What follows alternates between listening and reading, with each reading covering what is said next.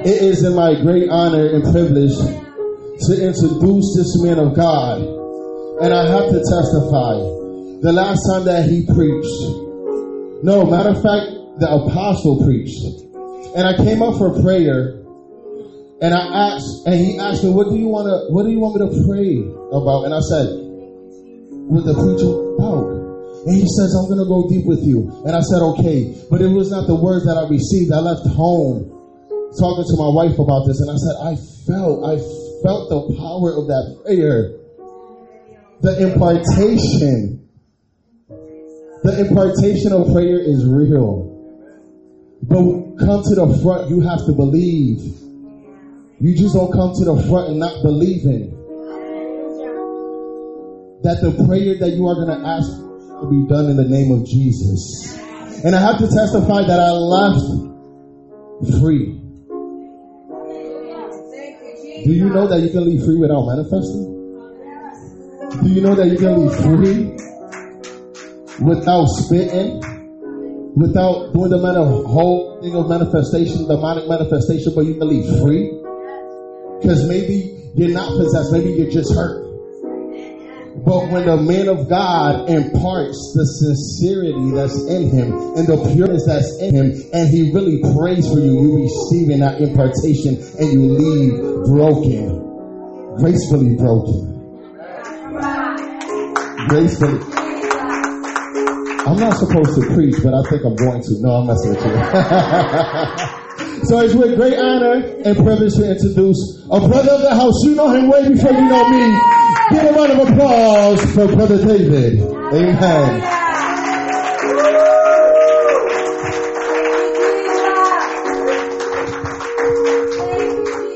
God bless you.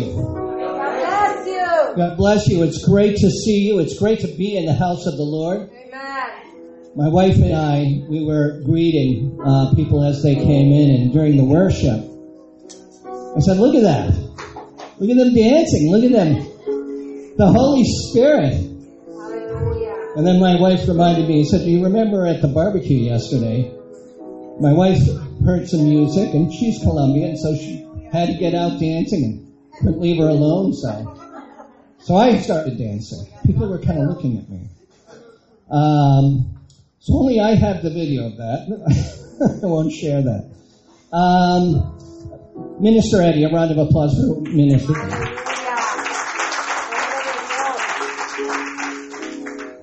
The pastors are on an assignment. Being on an assignment is a great thing. It's wonderful. So I, I praise them. I bless them. So they've asked me to attend, and I don't take it lightly. So I bless the pastors. They'll be back. You'll see them Wednesday. Give them a high five. Give them a fist bump. Say hello to them.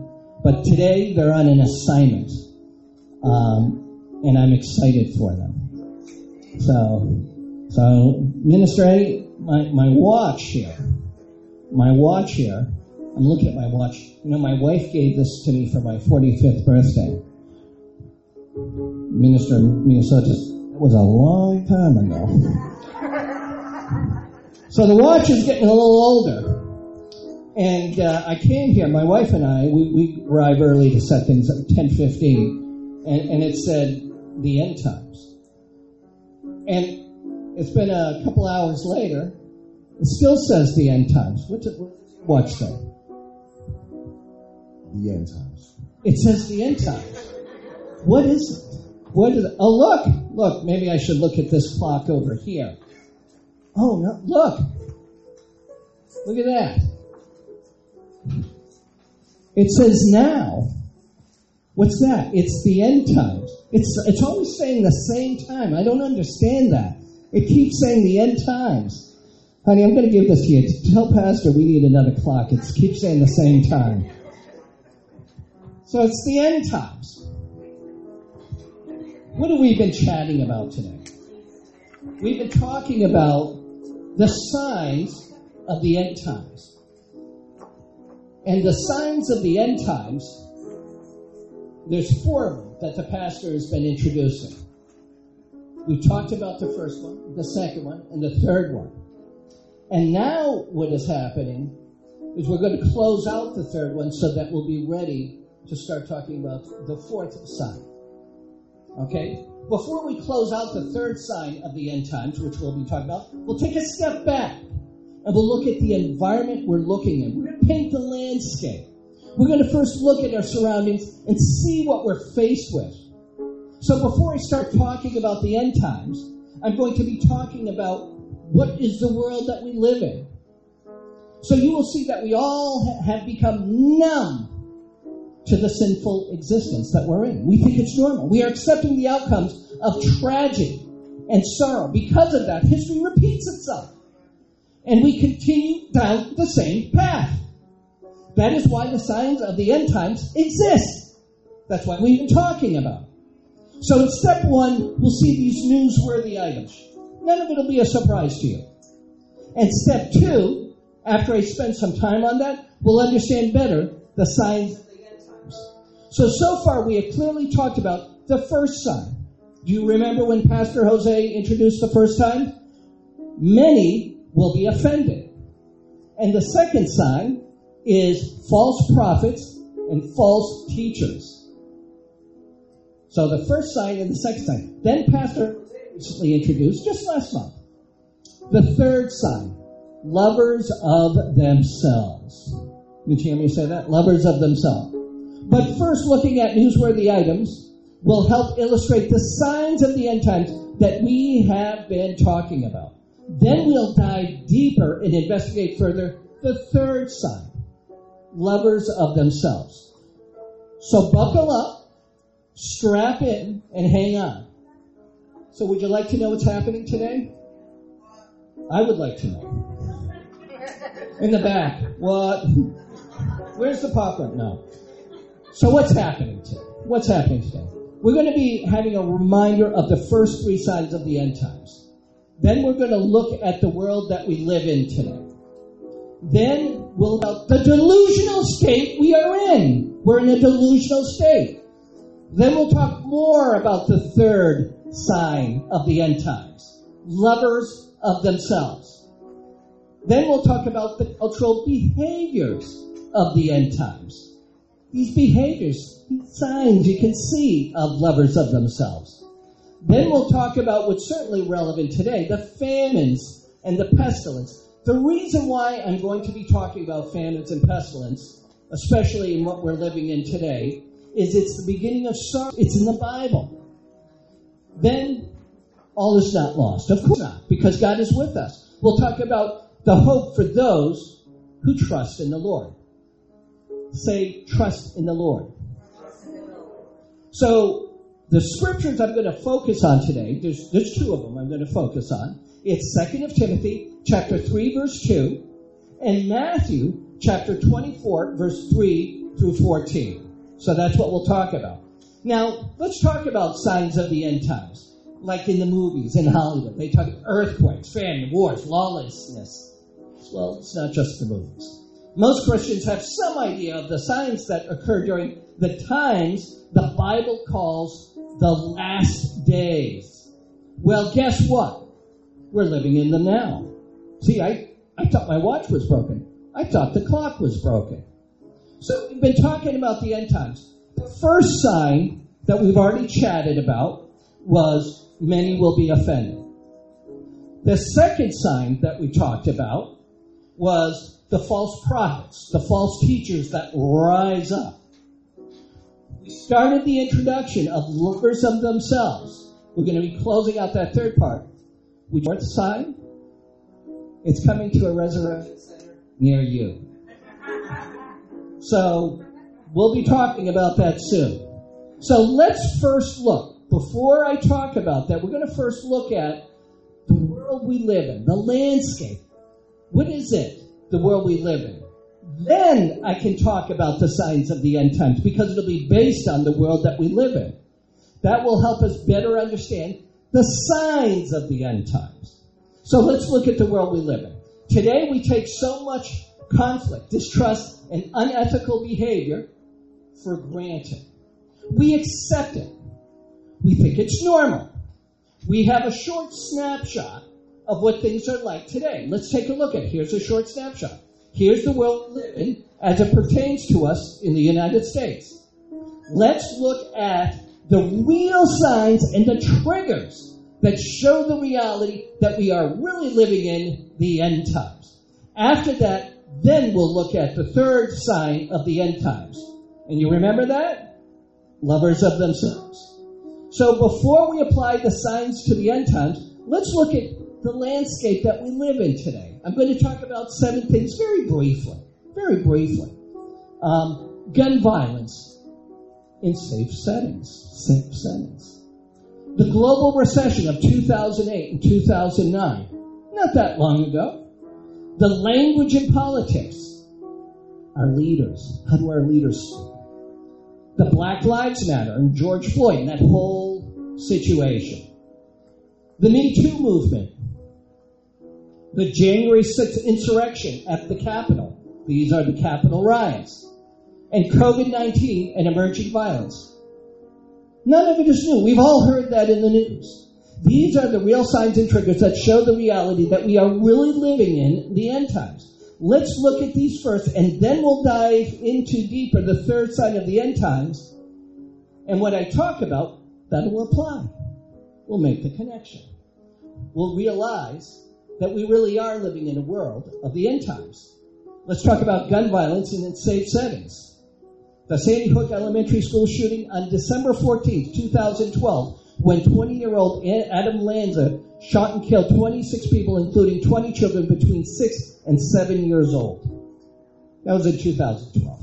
The shootings have come at a relentless pace, they've been accelerating. Last year, in the midst of the pandemic, 2020 was the deadliest gun violence year in decades. And so far, 2021 year has been worse. It is unfolded in city streets and in family homes, away from the cameras and far from the national spotlight. It's been swept under the rug.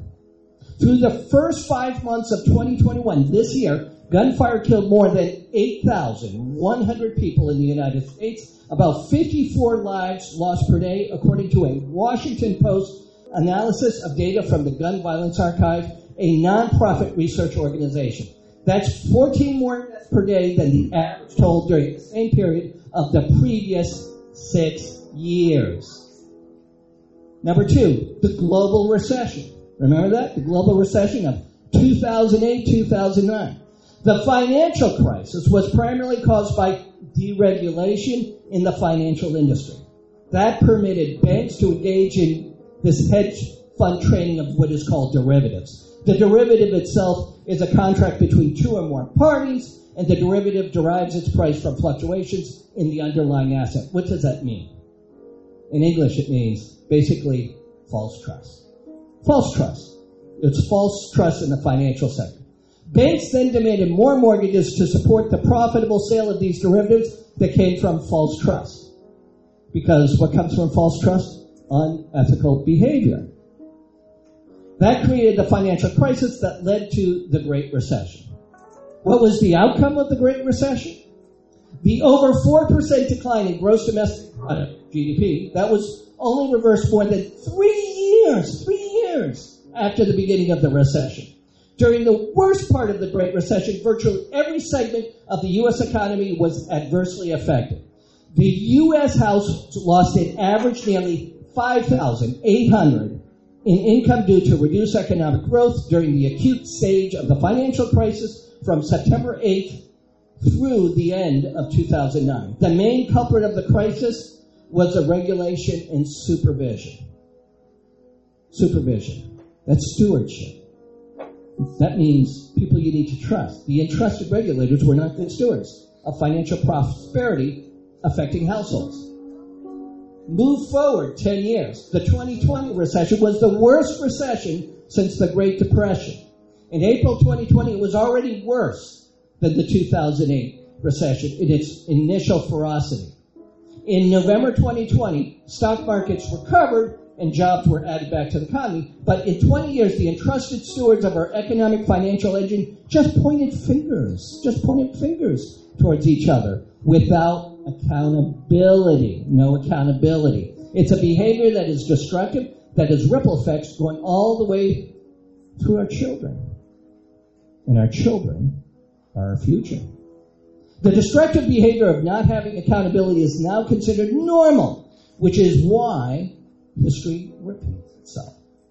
Number three, language in politics. You know, our leaders, the people we look up. to. Well, let's ask a question. Cursing in public. Is it legal? Well, although it's probably not a great idea to curse in public, most states won't punish you for it unless it is followed by threats or fighting words. Some states, like Virginia, still have laws predating the Civil War, which makes profane swearing a class 4 misdemeanor. But today, politicians have a long history of swearing, and they are the leaders we look up to and follow their example. They are a model, and we follow it. The recording of the White House during the Johnson and Nixon administration in the 1960s and 70s document extensive presidential profanity. So I'm not talking about anything new. Andrew Jackson, check this out. Andrew Jackson reportedly swore so much that his pet parrot started imitating him to the point that it had to be removed from Jackson's funeral. but for the most part, politician profanity has been either fleeting or shuttered behind closed doors until recently because of the technology that's available. Research by Analytics by GovPredict found that politicians' use of profanity on Twitter has taken off. In the three years ending in 2016, politicians tweeted a total of 408 profanities. Contrast that with the next three years, where profane tweets increased by nearly 15 times to 6,047. 2016 was clearly a turning point for how politicians use language. Number four, Black Lives Matter and George Floyd, that whole incident. The Black Lives Matter is a decentralized political and social movement protesting against incidents of police brutality and all racially motivated violence against black people. The police killing of George Floyd, an unarmed black man in Minnesota, uh, Minneapolis, Minnesota, on May 25th, uh, 2020 sparked protests across the United States and worldwide. Now, number five, the Me Too movement. Oh, by the way, Bill Cosby's been released. The Me Too movement, with variations of related local international names, is a social movement against sexual and sexual harassment where people publicize allegations of sex crimes. And I heard laughter when I heard uh, that I mentioned that Bill Cosby was released. It's true. He was released. Um, so he's uh, free. One of the biggest effects of the Me Too movement has been to show Americans and people around the world how widespread sexual harassment, assault, and other misconduct really are. Sexual harassment has hardly been erased in the workplace. Number six, January 6th, the insurrection at the Capitol, the Capitol riots. On Wednesday, January 6, 2021, the United States Capitol in Washington, D.C. was stormed during a riot and violent attack against the United States Congress. It was all over the news. It was all over the world. A mob of violent rioters attempted to overturn results of the 2020 presidential election by disrupting the joint session of Congress assembled to count electoral votes to formalize the president's elect's victory. Five people died either shortly before, during, or after the event. One was shot by Capitol Police, one died of a drug overdose, and three succumbed to natural causes. More than 140 people were injured. The assault on the Capitol generated substantial global, global attention and was widely condemned by politically leaders and organizations both in the United States and internationally. As part of the investigations into the attack, the FBI opened more than 400 cases and more than 500 subpoenas and search warrants have been issued. More than 500 people have been charged with federal crimes. Dozens of people present in Washington, D.C. were later found to be listed on the FBI's terrorist screening database. Did you get that? Did you get that? Dozens of people present in Washington, D.C. were later found to be listed in the FBI's terrorist screening database. And number seven, COVID 19. COVID 19 and emerging violence. Many of us are facing challenges that can be stressful, overwhelming, and cause strong emotions in adults and children.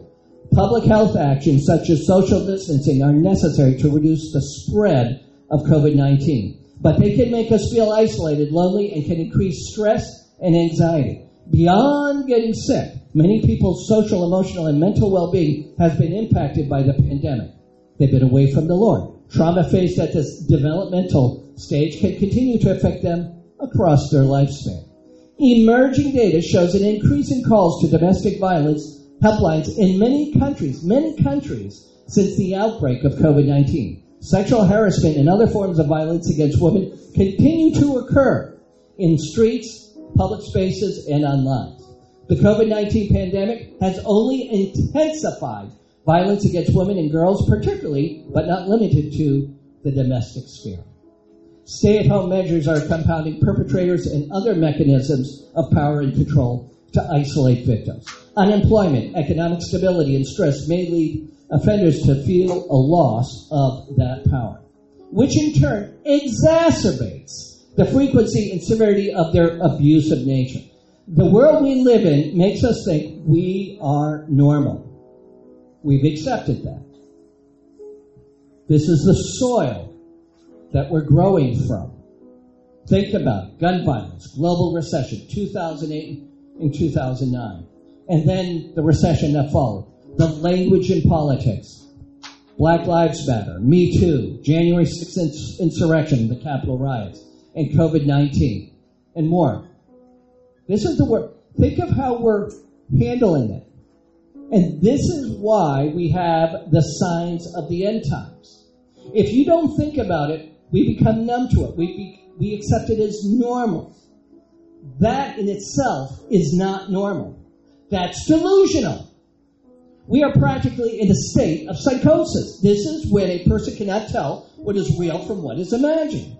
Today we accept the ethical past as not normal. We accept the past as being too strict rather than being of order and of good taste. Years ago, LGBTQ was frowned upon. Today, it is celebrated with parades and national days of recognition. It even gets a presidential recognition.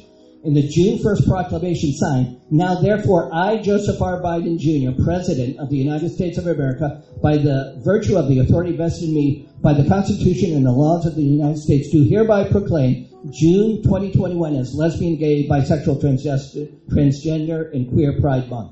This proclamation spread throughout the world. In his speech, the president said, I quote, The month pride flags are flying as some of my friends in our last administration, in the Obama Biden administration, who are openly gay, they are flying in more than 130 U.S. embassies around the world. That's 130 embassies. That's acceptance in 130 countries. Then think about what we learned about Sodom and Gomorrah on a Wednesday Bible study recently. What should we know about the end times, and what, if anything, should we do to live out our faith in the midst of these turbulent times? Today, we are in a culture without faith. We're in a culture without faith, a culture disconnected from faith. And that gave life to it in the first place, and thus ultimately a fragile culture. Our continuing coverage of the signs of the end times include number one, many will be infe- offended. Number two, false prophets, which is false teachers. Number three, lovers of themselves. And number four is coming to a resurrection center near you. Today I continue with the third sign that Pastor Jose has already introduced. Lovers of themselves. So today's agenda will be 2nd of Timothy chapter 3 verse 2, describing lovers of themselves. Number two, I will talk about the end time cultural behaviors the behaviors of the end times.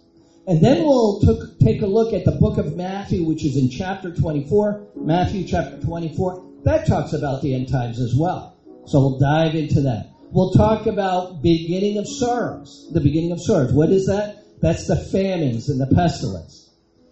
But we can get through this. That's the last thing I'll talk about. We can get through this if we trust the Lord. So the first thing I'm going to talk about is lovers of themselves.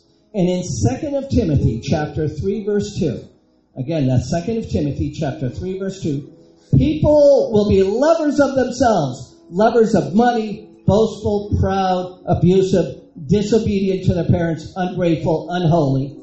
And again, that is 2nd of Timothy chapter 3 verse 2. So, what did the scripture just talk about? It wasn't a long scripture, but what did it talk about? It talked about eight things. Eight things in that scripture. Number one, lovers of themselves. Number two, lovers of money. Number three, boastful. Number four, proud. That's being prideful. Uh, number uh, five, abusive. Number six, disobedient to their parents. Number seven, ungrateful. And number eight, unholy. Those are the eight things. So let's let's dive deeper into that, shall we? First, people will be selfish rather than serving others. By being selfish, actions of deception and manipulation take place so that a person can take advantage of their own needs without the thought of others. They focus on their own comforts. Second, evil people will be obsessed with wealth. Material things are not evil in and of it themselves, but the love of money is a root of all kinds of evil. And how do we know that? That is in 1 Timothy chapter 6 verse 10, and I'll read 1 Timothy chapter 6 verse 10. For the love of money is a root of all kinds of evil. Some people eager for money have wandered from faith and pierced themselves with many griefs. And again, that's 1 Timothy chapter 6 verse 10. These are people who put focus on material things like a big house, a big car. And unfortunately, they show them off in a way that shows you who their God is. Anything that puts an attention away from God is a form of idolatry. So the love of money is idolatry. Third, let's talk about the third thing. These people will be proud, meaning they are preoccupied with people noticing them and their actions. This relates to concepts such as arrogance, but puts the expectations on others. A proud person not only thinks highly of themselves, they expect other people to demonstrate approval. So, what characteristics are seen in a prideful person? Well, pride is being selfish. Two, thinking excessively about self. The third one is the pride's base. The pride's base is just too much self love. And number four, thinking the think, thinking the worth of ourself is higher than it actually is. It's a kind of self worship. That's number five. And number six, preoccupation with our image or self. You just can't get it out of your head. And number seven, pride is narcissism. It's in love with our image or self. Let's talk about the fourth one. Fourth one, such people will be arrogant. arrogant. This literally means putting oneself above others. Being arrogant means overbearing pride or self importance. Another example of arrogance is when a person thinks he or she is never wrong. The definition of arrogant is someone who is full of self worth, self importance, and it tells and shows that they have a feeling of superiority above others.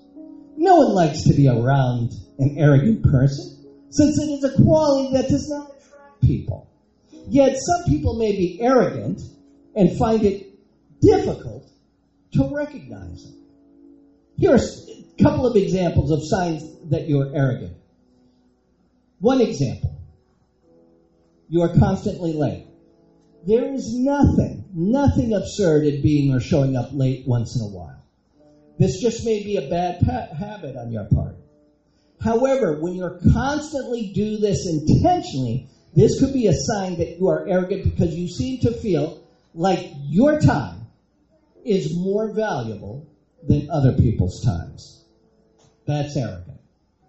The second one, you interrupt others a lot when you interrupt others a lot to show that you have something more important to say than what others are saying, it means you have little regard for the opinion of others, and this could be a sign of arrogance. The fifth one. These evil people will be abusive. The types of abusive behavior are designed to intimidate and control the victim the abuser may deny that they have occurred or blame the victim for making him or her act in a negative manner. One is controlling through jealousy. That's one. Another is to blame others to take attention off. Another is threatens to report to authorities on someone, such as the police, the IRS, or immigration. They use force in arguments, or it's physical assault. That's abusive. Six, these wicked ones would break the commandment to honor one's parents.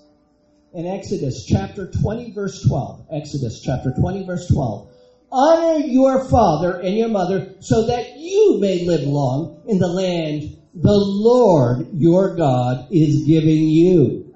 This is a common thread for those who despise authority. Children who do not respect their parents typically do not respect anyone. Just listen to our youth today. Look at how the parents respond. Just observe the lack of obedience. Seventh, they will be ungrateful or unthankful. This closely relates to the ideas of selfishness. Very, uh, uh, the ideas of selfishness and arrogance. Those who are grateful typically feel entitled to certain things rather than being thankful when they receive. They are angry when they do not. An example of entitlement is someone who believes they deserve better treatment, better service, and better circumstances than others around them without merit. People who suffer from entitlement issues often don't have logical reasoning for why they feel they should have better treatment.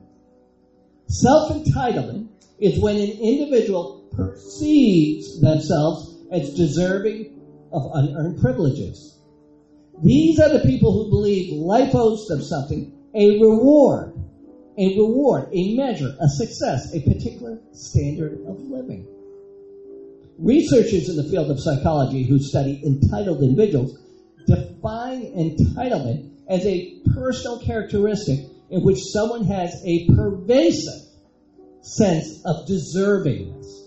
Entitled individuals think they deserve more than other people, even when they really aren't better than others are. The entitlement mentality is defined as a sense of deservingness or being owed a favor when little or nothing has been done to deserve special treatment. It's the you owe me entitlement attitude. Entitlement is a narcissistic personality. And eighth, the eighth one, these depraved people will be unholy, not truly desiring to live according to God's truth. God is described in the Bible as holy, which means set apart. And we see that in Exodus chapter 15, verse 11. We also see it in Isaiah chapter 6, verse 3. In contrast, these evil people are unholy, immersed, immersed in the fallen world. This echoes an illustration that the apostle Paul used in 2nd of Timothy, chapter, uh, 2nd of Timothy, chapter 2, verse 20 through 21. And I'll read the scripture. This is 2nd of Timothy. I'm in chapter 2, 2nd Timothy, chapter 2, verse 20 through 21. So 2nd of Timothy, chapter 2, verse 20 through 21. And I read, In a large house there are articles not only of gold and silver, but also of wood and clay. Some are for special purposes, and some are for common use.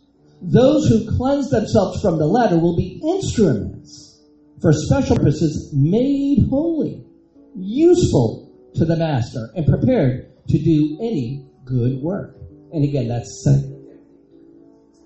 Second Timothy chapter 2, verse 20 through 21. God gives us a great invitation to these two verses.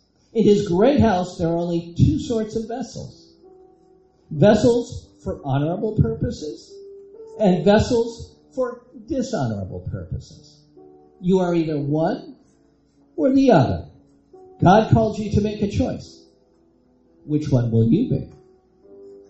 So let's do a review of summary. What have I been talking? I've been talking about 2 Timothy chapter 3 verse 2, haven't I?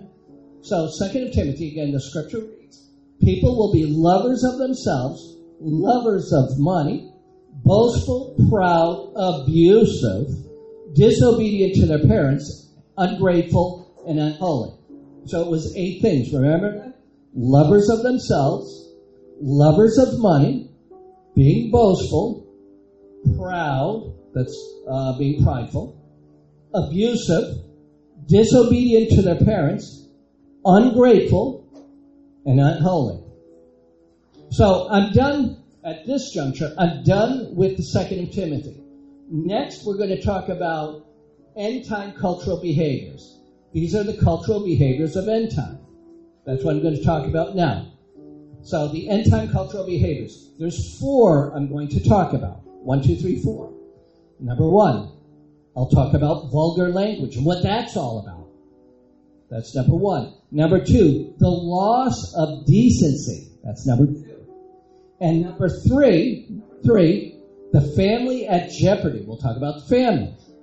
And number four, sexual immorality. So I'll talk about vulgar language. Number two, loss of decency. Number three, the family at jeopardy. And four, immorality. So number one, let's talk about vulgar language. Vulgarity, in the sense of vulgar speech, can refer to language which is offensive or obscene. The word most associated with the verbal form of vulgarity is cursing.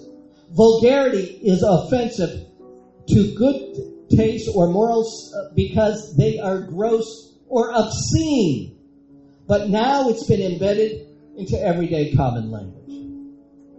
The definition of vulgar is something that is in poor taste, that lacks sophistication, that is rude or unrefined. Many of you know that I work around the world. And as I work around the world, people say that I talk funny. Do I talk funny? People say I talk funny. They say I'm missing words from my speech. These are people that are just learning English. They say I'm missing words in my speech. They know cursing swear words better than I do. They even use them grammatically correct in terms of how Americans use vulgarity. I asked them how they became an expert. Streaming TV on Netflix. Our children are exposed to this. And they already know English. Today, when adults hear a young child use inappropriate language, they usually laugh or are shocked and do not respond. This can be confusing to a child, and it may make it harder to address the issue. In America, they have the right as Americans to cuss. We, we've given that to ourselves. God didn't give it to ourselves, but we've given it to ourselves. It's generally frowned upon, but technically, here's my air quotes, not wrong or e- illegal. Over time, it is allowed. The language you heard on TV from the 1950s is different from today. Do you see the direction we are heading towards? The definition of decency relates to the personal quality of decency is one of honesty, good manners, and respect, respect for others. Years ago, kids were taught to treat others with respect and consideration. It relates to the importance of treating others with dignity. As a community, it's about mutual respect. Over time, decency has referred to manners, but today, decency is mainly a strong sense of right and wrong and a high standard of honesty. When a criminal or dictator does horrible things, people assume they have no sense of decency. When a tasteless or violent TV show becomes popular, some people wonder if society has lost its sense of decency. We see the devaluing of the integrity in the workplace, in politics, in friendships, in romantic relationships. There's a growing trend of manipulation and deception, and it's driven through selfishness.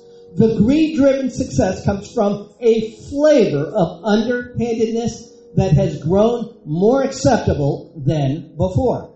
People have a greater and greater difficulty being honest, and instead find it easier to say what the other person wants to hear face to face, and then reveal their real intentions and feelings via their actions, failing, or deliver, or by reversing themselves later.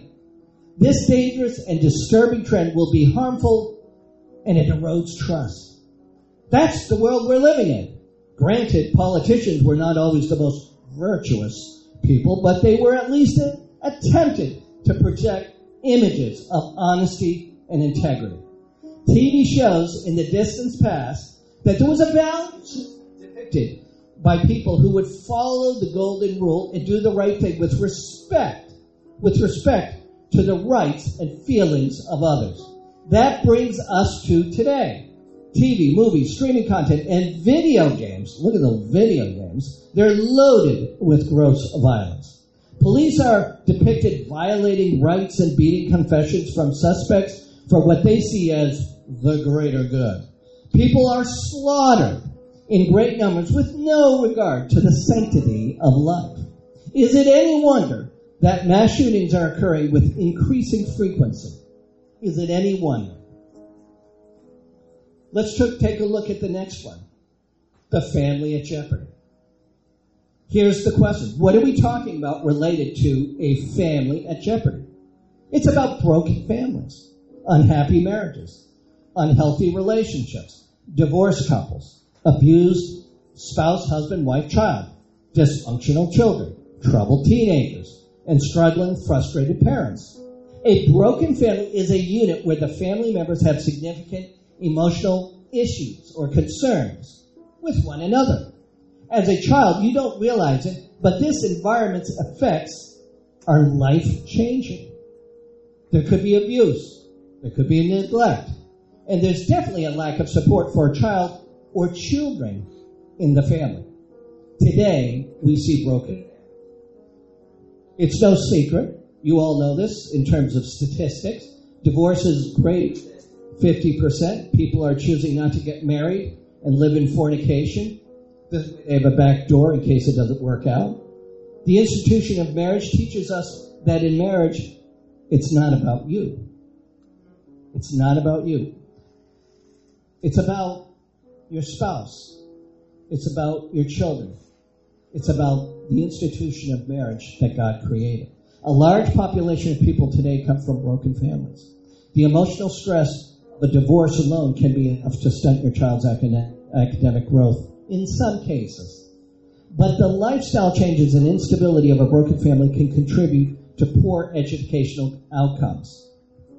Again, in some cases, when you come from a broken family, it feels like you're isolated and cut off from the rest of the world. Being so distant to a parent or a sibling often pressures you into feeling like you need to deal with it yourself. It never happened, but I remember when I was a teenager that my parents had the discussion of getting a divorce. Now, I'm one of nine children. I'm from a large family, so they spoke with us. And I remember, I remember the emotion. And they never got divorced. They were married for 58 years until their passing. But I remember, I remember clearly to this very day, like it was today the feeling that I had. Imagine if it happened. It would be even that much greater. And that I can't imagine. Okay? So it hurts because it's sometimes difficult to understand why I'm this like this when you go through something like this. So I felt it. Um, so here are the signs of an unhealthy relationship. Number one, physical abuse. Your partner pushes you, hits you, or destroys your things. Number two, control. Your partner tells you what to do, what to wear, or who to hang out with. Number three, humiliation. Your partner calls you names, puts you down, or makes you feel bad in front of others. That's an example. Now let's talk about the fourth item, the fourth behavior sexual immorality.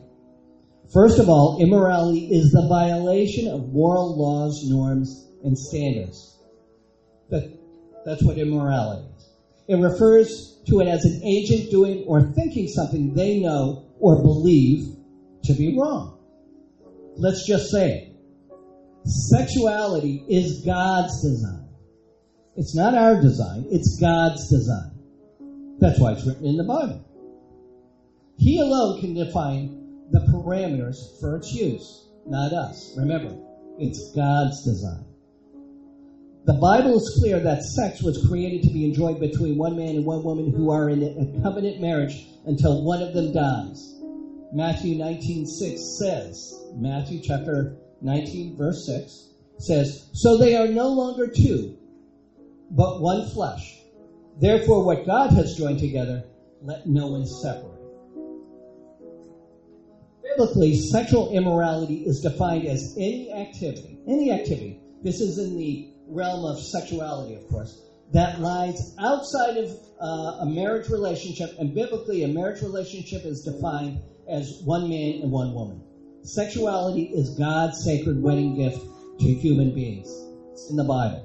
An expression of it outside of those parameters constitutes abuse, abuse of God's gift. Abuse is the use of people or things in ways that they were not designed to be used.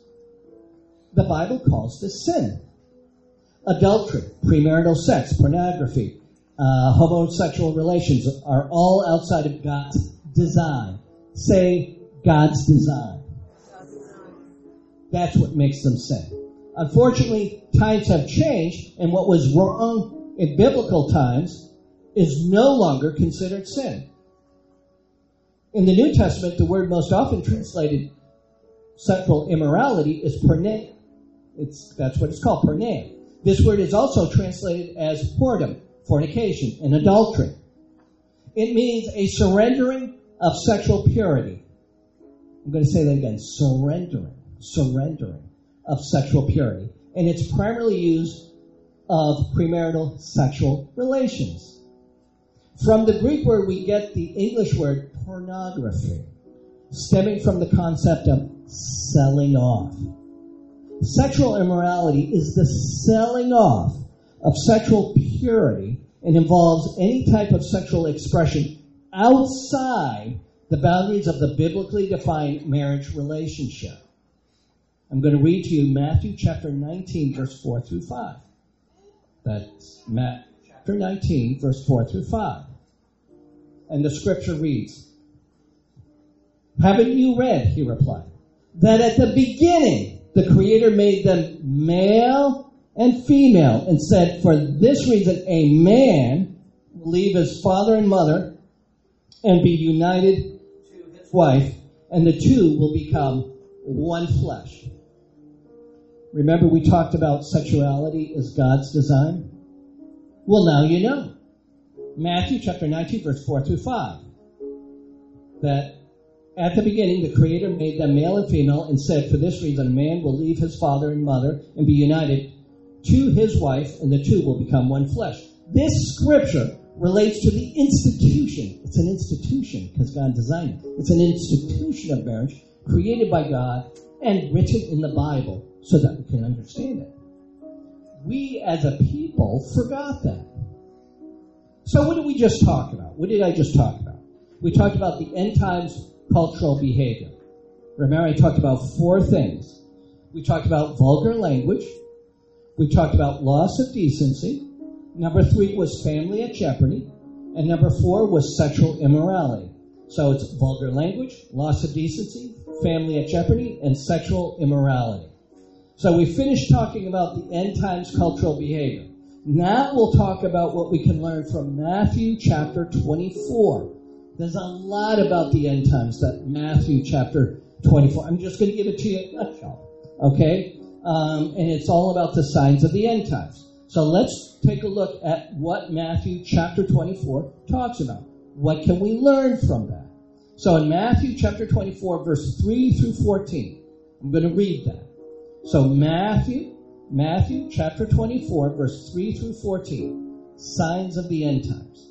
And I read, As Jesus was sitting on the Mount of Olives, the disciples came to him privately. Tell us, they said, when will this happen? And what will be the sign of your coming and the end of age? Jesus answered, Watch out that no one deceives you, for many will come in my name, claiming, I am the Messiah, and will deceive many. You will hear of wars, rumors of wars. See to it that you are not alarmed. Such things must happen, but the end is still to come. Nation will rise against nation, and kingdom against kingdom. There will be famines and earthquakes in various places. All these are the beginning of birth pains. Then you will be handed over to be persecuted and put to death. And you will be hated by all nations because of me, Jesus says. At that time, many will turn away from the faith and will betray and hate each other. And many false prophets will appear and deceive many people. Because of the increase of wickedness, the love of most will grow cold. But the one who stands firm to the end will be saved. And this gospel of the kingdom will be preached in the whole world as a testimony to all the nations. And then the end will come. And so that is Matthew chapter 24, verse 3 through 14. Now, what I'm going to do, I'm going to simplify. I'm going to give you a summary of the whole chapter, Matthew 24. This is the summary of Matthew chapter 24.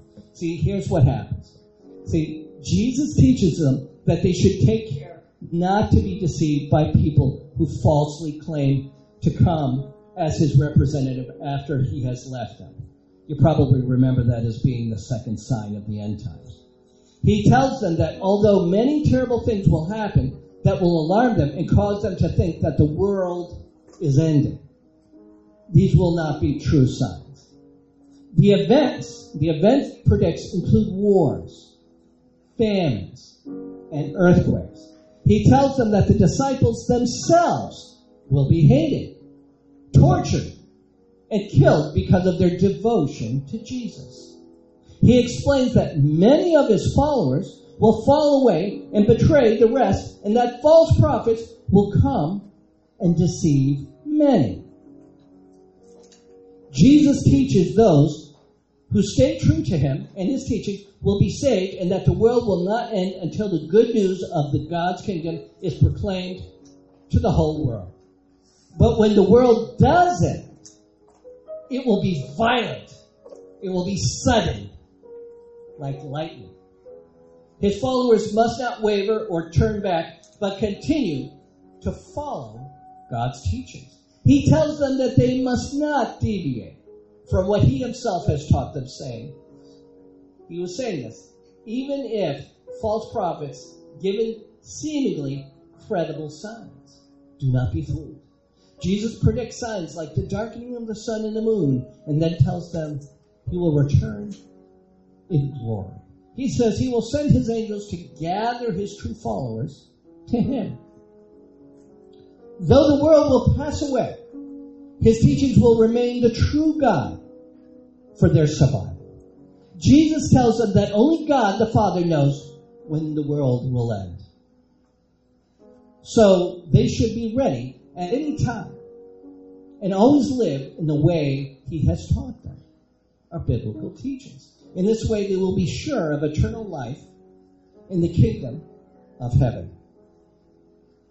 That's Matthew chapter 24. Now you know chapter 24. This is Matthew chapter 24. Now I'm going to talk about famines, pestilences.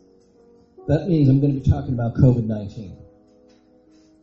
So, while the term pandemic is a modern term and never used in scriptures, the Bible does use ancient Hebrew and Greek words for pestilence and plagues at least 127 times. That's a lot.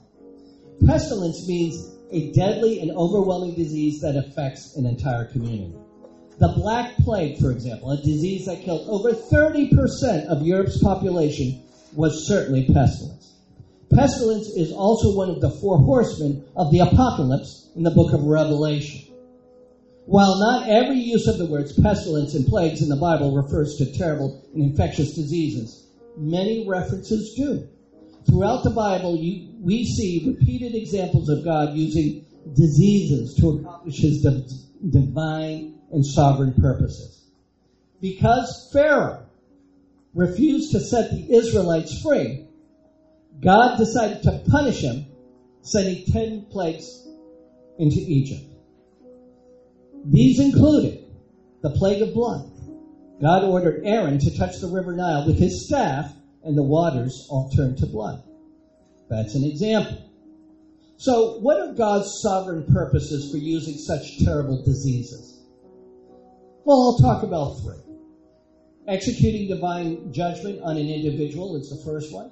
It's, uh, it's an, on an individual, a nation, or many nations for chronic unrepentant sin. Did you hear me say that? Chronic unrepentant sin. Number two, warning other individuals and nations that they too could face divine judgment for chronic unrepentant sin. And the third one, shaking an individual, nation, or many nations so that they will wake up from the spiritual slumber, the spiritual slumber, or rebellion, or rebellion, repent of their sins and turn in faith to a holy, personal, biblical, healthy relationship with God. You see, you see, in the Gospels, Jesus Christ warns his disciples that pestilence will be one of the signs of the last days of human history. A time of shaking the world to wake up and realize that Christ's return to judge and reign over the earth is increasingly imminent. So we've been talking about Matthew chapter 24. It tells us a lot. Now we're going to check out, we're going to check out this. Luke chapter 21 verse 10 through 12. We're going to look at Luke chapter 21 verse 10 through 12. In this passage, we learn the same thing as we learned in Matthew 24. So here is Luke. I'm going to read Luke chapter 21 verse 10 through 12. So I read Luke 21 chapter Luke 21 verse 10 through 12. And the scripture reads, Then he said to them, Nation will rise against nation and kingdom against kingdom. And there will be great earthquakes in various places, and famines and pestilences. And there will be fearful sights and great signs from heaven.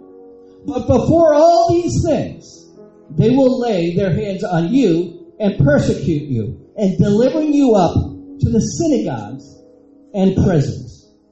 You will be brought before kings and rulers for my name's sake. For my name's sake. The Lord God repeatedly warns the nations of the world beyond Israel that terrible diseases would be inflicted upon them in the future, both as judgment for chronic unrepentant sin and the nations and draw them to the Lord. No fewer than 12 times in the book of Revelation, God warns that a terrible pestilence and plagues will come to the nations of the earth as part of his judgment of sin. This is before the second coming of Jesus Christ. This period is known as the Great Tribulation, and it will involve the most devastating period of divine judgment for unrepentant sin in all of human history. I'll read to you Revelation, Revelation chapter 7, verse 14. Revelation chapter 7, verse 14. And the scripture reads, I answered, Sir, you know. And he said, These are they who have come out of the great tribulation. They have washed their robes and made them white in the blood of the Lamb. And that's in Revelation chapter 7, verse 14. You see, plagues are a way that God seeks to get our attention and give attention to God. They are an opportunity. Say opportunity.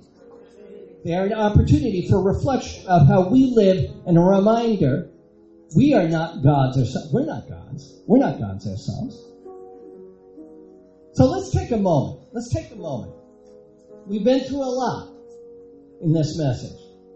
There is hope for those who trust the Lord. Did you hear me say that? I said trust, right? There is hope for those who trust the Lord. And I'll read to you Jeremiah chapter 17, verse 7. But blessed is the one who trusts the Lord, whose confidence is in him. And again, that's in Jeremiah chapter 17, verse 7. To trust is to believe in the reliability, truth, ability, or strength of something. So when it comes to trusting God, that means believing in His reliability, His word, His ability, His strength. The Bible says that God cannot lie. God cannot lie. It's that God always keeps His promises. He keeps His promises. Trusting in Him means believing what He says. Trusting God is more than just a feeling. Trusting God is more than just a feeling. It's a choice, a choice to have faith in what He says. This is true even when your feelings or circumstances would have you believe something different. God does not change. He is the same yesterday, He is the same today, and He's the same tomorrow. God is worthy of your trust. Trusting God is living a life of belief in obedience to God, even when things are difficult. Because God loves you, you can show your trust in Him. You can show your trust in God by praying all about your feelings with Him. Don't let your emotions rule your life. Bring them to God so He can help you. God is not disappointed or frustrated by your struggles, doubts, or pain. He cares about you, and you can trust Him with all those things. When you trust, you go to God and His Word, God's Word, when life is hard. You also act on obedience and trust that God will ultimately take care of you. In trust, in trust, God will give favor and provision to you. God will give you favor and provision to you. You won't do this perfectly, but God is kind and patient with you while you're learning to trust Him. So, what happened today? What happened? What happened today? We've been seeing the signs of the end times. And I gave you examples of these newsworthy. We saw that the first sign was that many would be offended.